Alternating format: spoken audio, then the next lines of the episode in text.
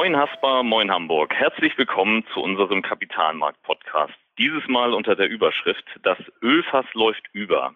Mein Name ist Arne Kuschinski und ich bin Leiter Vermögensberatung bei der Haspa in der Region Nordheide. Mit mir im telefonischen Gespräch sind heute Jochen Intelmann und Bernd Schimmer, aber stellen Sie sich doch gerne selbst einmal vor. Mein Name ist Jochen Intelmann, bin seit 88 dabei, am Kapitalmarkt unterwegs und äh, ich bin hier der Chefvolkswirt.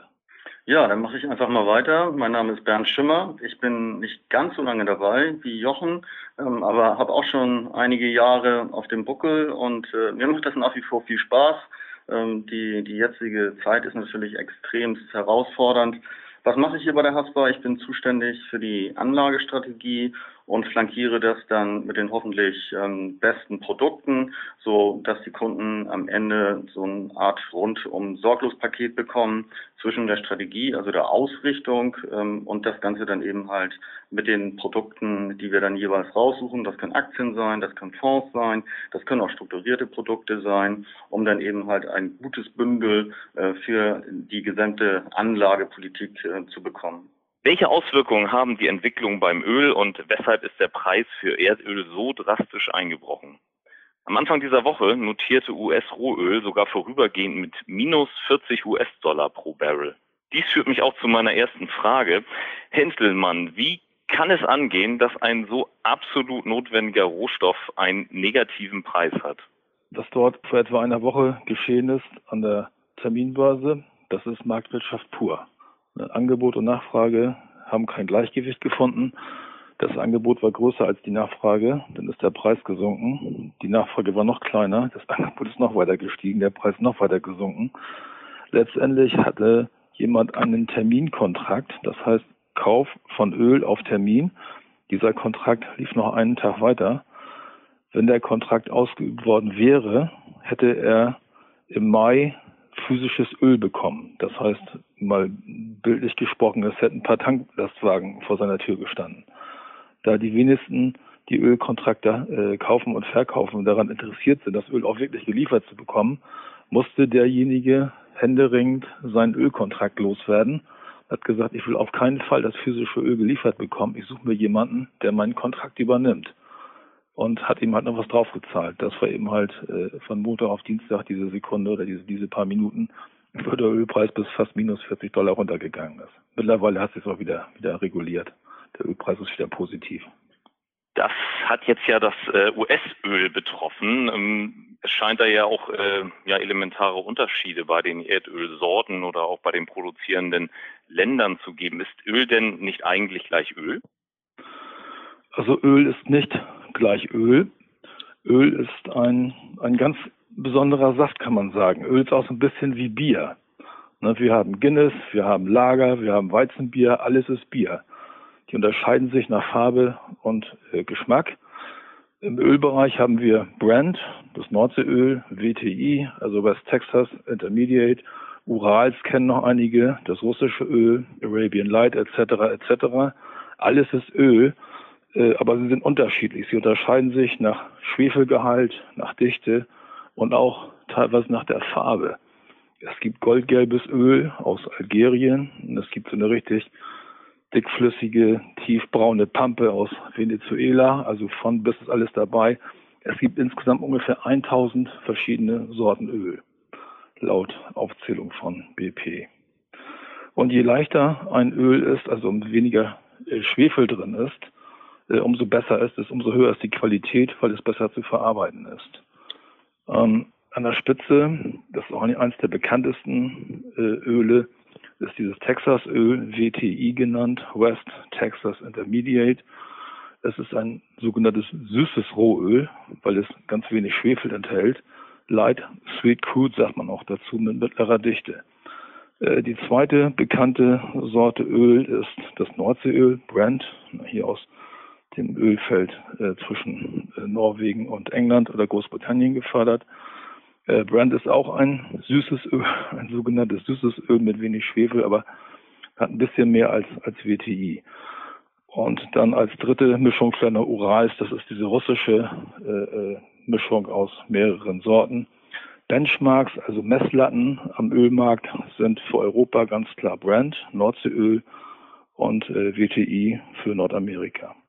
Spannender Vergleich mit dem Bier. Also dementsprechend, ich will jetzt nicht sagen, wird nach Geschmack eingekauft, sondern eben nach Bedarf, wie das Öl dann sich für die Weiterverarbeitung wahrscheinlich eignet. Richtig. Ähm, die Raffinerien sind äh, fokussiert auf bestimmte Ölsorten. Die einen nehmen Öl mit, mit weniger Schwefelgehalt, äh, andere mit, mit mittlerer Qualität etc. Aber es finden sich weltweit überall Abnehmer für die Ölsorten. Es ist in der Regel auch so, dass kein Öl äh, äh, pur äh, verarbeitet wird. Die meisten Öle, die durch die Pipelines gehen, sind bereits vorher gemischt worden. Das heißt, auch äh, Brand oder oder das russische Öl, das sind blended, also sind Mischungen aus, aus mehreren verschiedenen Ölsorten. Teilweise müssen die auch gemischt werden, weil man die sonst gar nicht pumpen könnte. Okay, spannende Geschichte. Also tatsächlich, äh, wenn man sich das Thema Erdöl vorstellt, ist es nicht zwingend immer der schwarze, dickflüssige Saft, sondern da gibt es auch dementsprechende stärkere Unterschiede. Hm, Herr Intelmann, in den 70er Jahren des letzten Jahrhunderts, soweit ist das ja schon her, hatten wir ausgelöst durch stark steigende Ölpreise eine schwere Krise. Eigentlich müssten doch diese tiefen Preise jetzt unserer Ökonomie doch vom Nutzen sein, also die Ökonomie beflügeln. Warum ist dem nicht so? Also ich kann mich noch daran erinnern an die, die Ölkrise Mitte der 70er Jahre. Wenn jetzt der Ölpreis wieder kräftig gefallen ist. Wir sehen das ja auch in der Tankstelle, fallen auch die Benzinpreise, die Dieselpreise. Äh, E10 ist irgendwo bei 1,10, 1,20 mittlerweile äh, notiert. Klar, wenn ich weniger Geld an der Tankstelle lasse, kann ich das Geld woanders ausgeben. Ne? Also es ist mit Sicherheit so, dass was ich dort einspare, kann ich für andere Konsumzwecke ausgeben, ob ich, was weiß ich, mal ein Wochenende wegfahre, ich sag mal nach der Corona-Krise oder andere Einkäufe tätige, äh, der Konsum, der private Konsum müsste auf jeden Fall einen kleinen Impuls davon bekommen. Aber was man nicht vergessen darf, äh, die Ölproduzenten, die Ölförderer, die Ölverarbeiter äh, sind ja ganz wichtige Investoren. Und wenn in den USA beispielsweise die Ölindustrie angeschlagen ist, merkt man das in der Gesamtwirtschaft. In den USA hängen meinen 16 Millionen Arbeitsplätze allein an der Ölindustrie. Und wenn durch den Ölpreisverfall diese Industrie jetzt richtig unter Druck gerät, gibt es da Millionen von Arbeitslosen. Das heißt wiederum, Investitionen gehen zurück, Arbeitsplätze werden gestrichen, Konsum geht wieder zurück. In einigen Förderländern, in den Schwellenländern ist es besonders schlimm. Ich sag mal so, Irak, Nigeria, äh, die sind auf jeden Dollar angewiesen. Und wenn jetzt ein Ölpreis von 15 bis 20 Dollar aufgerufen wird, haben die viel zu wenig für ihre Staatshaushalte. Wo Schatten ist, da ist ja auch äh, bekanntlich Licht. Jetzt äh, haben Sie ja die Auswirkungen eben gerade auf die Schwellenländer sehr stark beschrieben. Gibt es denn trotz alledem ähm, ja rein theoretisch auch klassische Gewinner und Verlierer, die aus dieser Ölkrise hervorgehen könnten? Also wir haben momentan ja einen Preiskampf äh, Saudi-Arabien gegen Russland und beide zusammen gegen die USA, so könnte man das vielleicht beschreiben. Also die, die Saudis haben ihre Pumpen weit aufgerissen, um den Preis runterzubekommen am Weltmarkt. Die Saudis geben äh, äh Sonderpreise, lange äh, Zahlungsfristen etc. etc. Und gemeinsam mit Russland will man erreichen, dass die USA, äh, dass die US-Ölindustrie, ähm, ich sag mal, Schaden erleidet, dass die Ölindustrie in den USA nicht mehr so viel fördern kann wie bisher. Momentan sind die USA der größte Ölförderer der Welt. Sie fördern mehr als die Saudis und sie fördern mehr als die Russen. Und wenn Saudi-Arabien und Russland das schaffen sollte, über einen länger anhaltenden, sehr niedrigen Ölpreis amerikanische Ölförderer, also amerikanische Konkurrenten aus dem Markt zu drängen, dann wären mit Sicherheit die beiden, also die OPEC Plus nennt man das ja, die OPEC, das alte Ölförderkartell Kartell einschließlich Russlands, dann wären das die Sieger und Verlierer. Na klar, das wäre die amerikanische Ölindustrie. Was man nicht vergessen werden darf, äh, die US-Ölindustrie ist einer der wichtigsten äh, Förderer von Präsident Trump im Wahlkampf und äh, Trump hat ja schon angekündigt, alles unternehmen zu wollen, um diese Ölindustrie zu schützen. Und da muss man jetzt mal abwarten, wie es da, wie es da weitergeht. Das große Problem in den USA sind die Lagerkapazitäten. Die sind die Ölleger sind voll. Es gibt so einen kleinen Ort in Oklahoma, Cushing. Dort können ungefähr 90 Millionen Barrel, äh, also Fässer Öl gelagert werden. Mittlerweile sollen schon 60 Millionen da sein. Jede Woche kommen 10 bis 15 Millionen dazu. Das heißt, irgendwann Mitte Mai, Anfang Juni ist das Lager voll. Dann läuft das Ölfass in den USA tatsächlich über. Es sollen noch 40 Millionen Barrel aus, aus Saudi-Arabien in Tankern unterwegs sein in die USA. Das heißt, diese Ölschwemme hält definitiv an. Und wenn Saudi-Arabien und Russland es schaffen, mit dieser Ölschwemme den Preis länger unten zu halten, dann ist davon auszugehen, dass amerikanische Ölförderer ihre Bohrlöcher zumachen, auf Dauer zumachen und dann wäre die, das Ölangebot deutlich geringer. Haben Sie eine Vorstellung, wie lange dieser Preiskampf anhalten könnte und wie sich der Ölpreis dann ja auf Sicht weiterentwickeln wird? Saudi-Arabien oder besser gesagt die OPEC unter Führung von Saudi-Arabien und Russland haben sich ja vor einigen Wochen darauf geeinigt, äh, die Förderung zu kürzen. Aber das beginnt erst im Mai. Im Mai und Juni wird man ungefähr 10 Millionen Fässer weniger produzieren und diese Förderkürzung setzt sich dann fort bis Anfang 22, wird natürlich immer geringer. Ähm, gleichzeitig äh, gehen wir davon aus, dass in der zweiten Jahreshälfte der, die Ölpreisnachfrage wieder ein bisschen anzieht. Momentan haben wir den Lockdown fast in fast allen Volkswirtschaften der Erde. Die Wirtschaft steht still, die Flugzeuge sind unten. Das heißt, der Ölverbrauch oder der Treibstoffverbrauch ist sehr, sehr gering. Das heißt, die Nachfrage ist um 20 bis 30 Prozent eingebrochen. Wenn man mal unterstellt, dass in der zweiten Jahreshälfte die Nachfrage wieder tendenziell anzieht, weil die Wirtschaft, eine Wirtschaft nach der anderen langsam hochschaltet, dann müsste die Ölnachfrage tendenziell steigen. Gleichzeitig fangen die Förderländer im Mai an, das Ölangebot langsam zurückzufahren. Das heißt, irgendwann, ich vermute mal im Sommer, wird das Gleichgewicht erreicht sein. Und im Herbst könnte es dann tatsächlich so sein, dass äh, ein bisschen mehr Öl nachgefragt wird, als gefördert wird. Also ich vermute mal, dass wir diese Tiefstpreisphase, die wir jetzt seit ein, zwei Wochen haben, noch ein paar Wochen sehen können, dass wir beim Jahresende äh, wieder höhere Ölpreise sehen, vielleicht bei 30 Dollar, vielleicht sogar 40 Dollar, abhängig davon, wie schnell die Weltwirtschaft wieder Tritt fasst. Herr Schimmer, sollte man dann nicht genau jetzt Öl kaufen? Ja, äh, in der Tat ist es so, wenn das, was äh, Herr Intelmann eben skizziert hat, äh, nämlich dass aus diesen, aus diesen ähm, dieser Nachfragesituation, die derzeit ähm, ähm, kritisch ist ähm, und das Angebot dementsprechend hoch ist, eben halt äh, das die Hauptgründe sind, äh, warum der Ölpreis da ist, wo er ist, ähm, dann kann er ja eigentlich nur steigen und dann könnte es ja in der Tat eine gute Idee sein, ähm, sich jetzt ähm, in Öl zu investieren. Die Frage ist allerdings nicht ganz trivial und insofern muss ich ein bisschen ausholen. Wir kennen das ja von, von anderen Engagements am Kapitalmarkt. ich nehme mal das Beispiel Aktie. Äh, wenn ich mich für ein Unternehmen entscheide, das mag jetzt alles sehr trivial klingen, ähm, dann, dann sage ich halt, ich möchte die, die Siemens-Aktie kaufen, ähm, dann gehe ich damit ähm, hoffentlich zu meiner Haspa und äh, dann wird am Ende diese Siemens-Aktie dann eben halt mit der entsprechenden Anzahl in meinem Depot verbucht. Das gleiche kennen wir von Anleihen und Ähnlichem. So ist das bei Öl leider nicht. Ähm, bei Öl ist es so, äh, dass ich das Öl nicht direkt kaufen kann. Warum kann ich es nicht direkt kaufen? Äh, weil ähm, äh, beim Thema Öl ist es so, dass Sie eigentlich nur Terminkontrakte, also Anrechte kaufen können. Äh, das ist so ein bisschen das, was ähm, Herr Intelmann ähm, ganz ähm, am Anfang ein Stück weit beschrieben hat. Das heißt, ich kaufe ein Kontrakt, ein, ein derivatives Instrument, ähm, um dann eben halt das Anrecht zu bekommen, zu einem bestimmten Zeitpunkt halt dieses Öl geliefert äh, zu bekommen. Diese Kontrakte haben aber eine, eine große Besonderheit. Und zwar werden in diesen Kontrakten eingepreist, ähm, und das ist äh, derzeit ähm, absurd hoch, äh, die sogenannte Lagerhaltung. Ähm, das heißt, Lagerhaltung kostet Geld, insbesondere dann, wenn die Leger, wie das derzeit der Fall ist, voll sind. Ähm, das heißt aber auch, dass ähm, während der Laufzeit ähm, äh, des Kontraktes die Kosten der Lagerhaltung entsprechend ähm, abgebaut werden.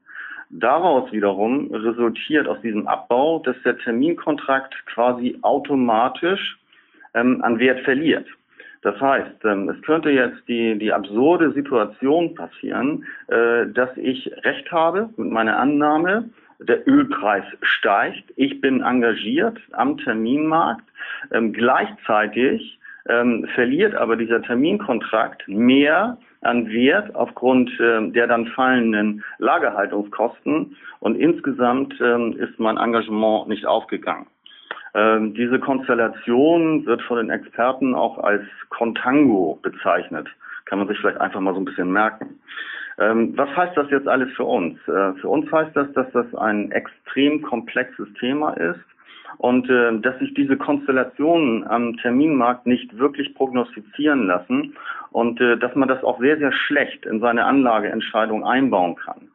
Ähm, letztendlich ist es so, dass wir unseren Privatkunden nicht empfehlen, ähm, Öl über den Terminmarkt zu kaufen, weil man nicht wirklich weiß, was man am Ende hat. Also vor dem Hintergrund, das ist ähm, extrem extrem schwierig und äh, diese Terminmarktkontrakte, äh, die finden Sie auch in, in, in sonstigen Konstellationen, also auch in diesen sogenannten ETC, ähm, Exchange Traded Commodities, überall ähm, ähm, sind diese Termingeldkontrakte ähm, ähm drin. Und insofern haben sie immer das gleiche Phänomen. Also von unserer Seite aus ähm, ein Stück weit ähm, ein Nein-Verkauf. Ähm, machen Sie es nicht über den Terminmarkt, das ist äh, schlichtweg nicht berechenbar. Okay, ich habe verstanden, dass die direkte Investition sozusagen in Öl ähm, auch über Zertifikate sehr spekulativ sein kann, sehr kompliziert ist. Aber Sie hatten es schon angesprochen, was ist denn mit Ölaktien? Also wenn man so will, eine naja, indirekte Investition zum Thema Öl. Ja, Sie haben die, die, die Frage schon, schon genau richtig ähm, ähm, eingeordnet. Ähm, in der Tat ist das indirekt. Ähm, äh, es ist eine Möglichkeit, ich gehe auch gleich noch mal kurz drauf ein, aber da ist es natürlich ähm, in der Tat so, äh, dass wenn Sie eine Ölaktie kaufen, Sie ein Stück weit natürlich ähm, auch den Gesamtmarkt ähm, Aktie kaufen. Ähm, kurzes Beispiel. Ähm, ähm, Sie haben immer noch recht. Ähm, in der Tat, ähm, der Ölpreis steigt, ähm, ich sag mal um 10 Prozent. Gleichzeitig ähm, wiederum, aus welchen Gründen auch immer, fällt ähm, der Gesamtmarkt ähm, um 20 Prozent. Ähm, dann ist es höchstwahrscheinlich, äh, dass äh, eben halt äh, dieser Ölwert, äh, für den Sie sich entschieden haben, sich nicht komplett ähm, von der Konstellation äh, des äh, Gesamtmarktes befreien kann. Ähm, das heißt, am Ende aller Tage haben Sie vielleicht, äh, auf Neudeutsch sagt man dazu, blödes Wort, Outperformance. Ähm, das heißt, Ihr Ölwert ähm, ist äh, wertmäßig äh, besser dargestellt als mögliche andere Werte, aber das eigentliche Ziel haben Sie auch nicht erreicht. Dennoch ist es so, wenn wir uns die Ölwerte mal angucken, kann man natürlich schon sagen, natürlich haben sie deutliche Einbußen. Das eigentlich aufgrund von, von, von zwei Konstellationen. Das ist natürlich ähm, primär der Ölpreis. Natürlich sind Ölaktien stark vom Ölpreis abhängig. Und natürlich wissen wir auch ähm, aufgrund der Pandemie, dass, dass die Märkte diese Einbußen eben halt auch haben. Ähm, ähm, lange Rede, kurzer Sinn, aber Ölaktien sind natürlich deutlich billiger, wenn Sie sie heute kaufen, ähm, als wenn Sie sie ähm, vor zwei Monaten gekauft haben. Das ist ja schon mal gut. Ähm, das ist durchaus positiv. Darüber hinaus muss man sagen, dass Ölaktien natürlich auch ähm, im hohen Maße konjunktursensibel sind. und da kommt es jetzt gar nicht mal unbedingt nur ähm, auf die Entwicklung des Ölpreises drauf an, sondern ein Stück weit eben halt auch auf die Menge, wie viel Öl ich dann eben halt verkaufe. Und äh, bei einer boomenden, bei einer guten Konjunktur verkaufe ich natürlich mehr Menge ähm, als bei rezessiven Tendenzen, und die sind ja ähm, sehr, sehr ausgeprägt derzeit, ähm, ähm, das der Fall sein wird. Äh, mit anderen Worten, das ist so ein bisschen in between, dazwischen. Ähm, ähm, wenn man sich ähm, darüber hinaus anguckt, ähm, dass natürlich Öl, und da haben wir ja sehr, sehr breit und richtigerweise auch ähm, vor, vor ein, zwei Monaten einen starken Fokus drauf gelegt in Richtung Zukunft, in Richtung äh, Dekarbonisierung, strukturelles Wachstum, dann gehört die Ölindustrie sicherlich nicht dazu. Denn ähm, wenn wir den Klimawandel, ähm, nachdem wir ähm, Corona überwunden haben, wieder stärker ins Blickfeld richten werden, dann gehören natürlich solche Werte ähm, nicht unbedingt in so ein Basis- oder Kernportfolio. Das heißt, wenn ich mein Portfolio strukturell ähm, auf- und ausbauen möchte, ähm, dann würde ich das Thema Öl ähm, eher ein Stück weit beiseite schieben. Ähm, bin ich eher in der Konstellation, dass ich sage, ich möchte diese Chancen nutzen, äh, die sich äh, mir derzeit bieten können. Ähm, das ist dann also eher so diese taktische Variante, eher der kurzfristige Blick.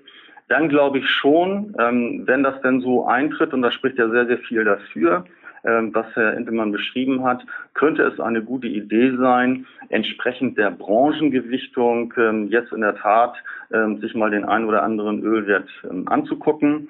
Wir haben da ja über unseren Research-Partner Kepler Chevreux auch ein entsprechendes Angebot. Und auf die kurze Sicht, glaube ich, ist das eine gute Idee. langfristig gilt eher das, äh, was ich schon gesagt habe. Das Thema Öl und alles, was darum ist, sprich die Entwicklung, ist ja dann ein sehr komplexes Thema. Können Sie das Ganze für unsere Zuhörer noch einmal auf den Punkt bringen, also noch einmal zusammenfassend darstellen? Ich probiere das mal. Ähm, ganz einfach wird es nicht sein, weil es äh, gibt ja wirklich unglaublich viele Informationen, insbesondere das, äh, was, äh, was Herr Indelmann berichtet hat. Ähm, das ist, äh, ist ja nicht ähm, unbedingt so aus der Tagespresse zu entnehmen. Also ähm, versuche es kurz zu machen. Ähm, ähm, das Thema Öl ist in der Tat ein komplexes. Äh, das Thema Öl ist, ist hochinteressant, aber wir müssen dabei, glaube ich, immer wieder berücksichtigen, dass wir nicht mehr diese Relevanz beim Thema Öl haben, wie wir es möglicherweise vor 20, 30 oder 40 Jahren gehabt haben. Äh, da ist es halt ähm, wirklich der Weltschmierstoff ähm, ähm, per se gewesen. Da haben wir kaum eine Alternative gehabt. Heute haben wir beim Thema regenerative Energien und ähnliches, haben wir halt Alternativen. Ähm, ähm, dennoch ist es so, ähm, es geht eben halt nicht nur plump um den Ölpreis ähm, und ähm, um die Anlage im Öl, ähm, sondern die, die Auswirkungen auf Staaten und äh, da mache ich mir um die USA jetzt weniger Sorgen, aber einige Emerging Markets, die wirklich total abhängig sind vom Ölpreis, ähm, äh, den kollabieren ja in Teilen einfach die Staatshaushalte, wenn die Einnahmen nicht mehr nicht mehr fließen. Das muss man so sagen. Ähm, glaubt man dann an die Erholung des Ölpreises? Und ich, äh, zumindest für meinen Teil, finde, dass Herr Intelmann das äh, sehr stringent, sehr konsequent ähm, hergeleitet hat. Äh, dann gibt es Chancen, ähm, am Kapitalmarkt ähm, sich in Öl zu investieren. Äh, diese Chancen liegen aber eben halt nicht in der Direktinvestition ähm, in dem Thema Öl. Ähm, das würde ich auf jeden Fall vermeiden. Da haben wir viele Beispiele ähm, ähm, ähm, auch mit Kunden erleben müssen, äh, die mir dann gesagt haben, ich habe eigentlich alles richtig gemacht, ähm, ähm, ich habe auf steigende Preise gesetzt, ähm, teilweise auch bei Metallen. Dann ist es aber eben halt doch ganz anders gekommen. Das Derivativ hat sich dann eben halt aufgrund äh, veränderter Konstellationen am Terminmarkt genau in die verkehrte Richtung entwickelt, obwohl ähm, der Grundpreis genau das gemacht hat, ähm, was er eigentlich hätte machen sollen. Ähm, dann bleibt eben halt die Aktie. Ähm, ich glaube, das ist ähm, keine schlechte Idee. Ähm, man muss das entsprechend einordnen, strukturell auf der einen Seite, taktisch auf der anderen Seite. Strukturell spricht äh, vergleichsweise wenig äh, für Ölaktien, äh, das Thema Dekarbonisierung, das Thema erneuerbare Energien. Ähm, ähm, das äh, wird überlagern und das wird dazu führen, äh, dass äh, diese Unternehmen tendenziell ähm, eher ihre, ihre Früchte versuchen müssen zu sichern, ähm, als dass dort zu, zu expansiven Tendenzen kommt. Dennoch ist es taktisch so, ähm, dass man, ähm, wenn man das ähm, ähm, in, in dem entsprechenden Gewicht macht, derzeit, glaube ich, eine ganz gute Chance hat ähm, beim Thema Ölaktien, das aber eher kurzfristig sehen sollte. Also insofern bleibt ein bisschen was an Anlagemöglichkeit. Und ähm, was vor allem bleibt, ist, ähm, dass man wie immer äh, das Ganze dann eben halt in einem vernünftigen Kontext äh, mit der gesamten Depotaufstellung sehen muss. Herr Inselmann, Herr Schimmer, vielen Dank für Ihre ausführlichen und informativen Erläuterungen. Wir sind am Ende unserer heutigen Folge angekommen. Bei Fragen schicken Sie uns gern eine E-Mail an podcast.haspa.de Aktuelle Analysen, Einschätzungen und Hintergründe zu den wichtigsten Entwicklungen am Geld- und Kapitalmarkt finden Sie auf www.haspa-kapitalmarkt.de. Und den aktuellen Kapitalmarkt-Podcast gibt es immer hier und unter www.haspa.de-podcast. Vielen Dank fürs Zuhören.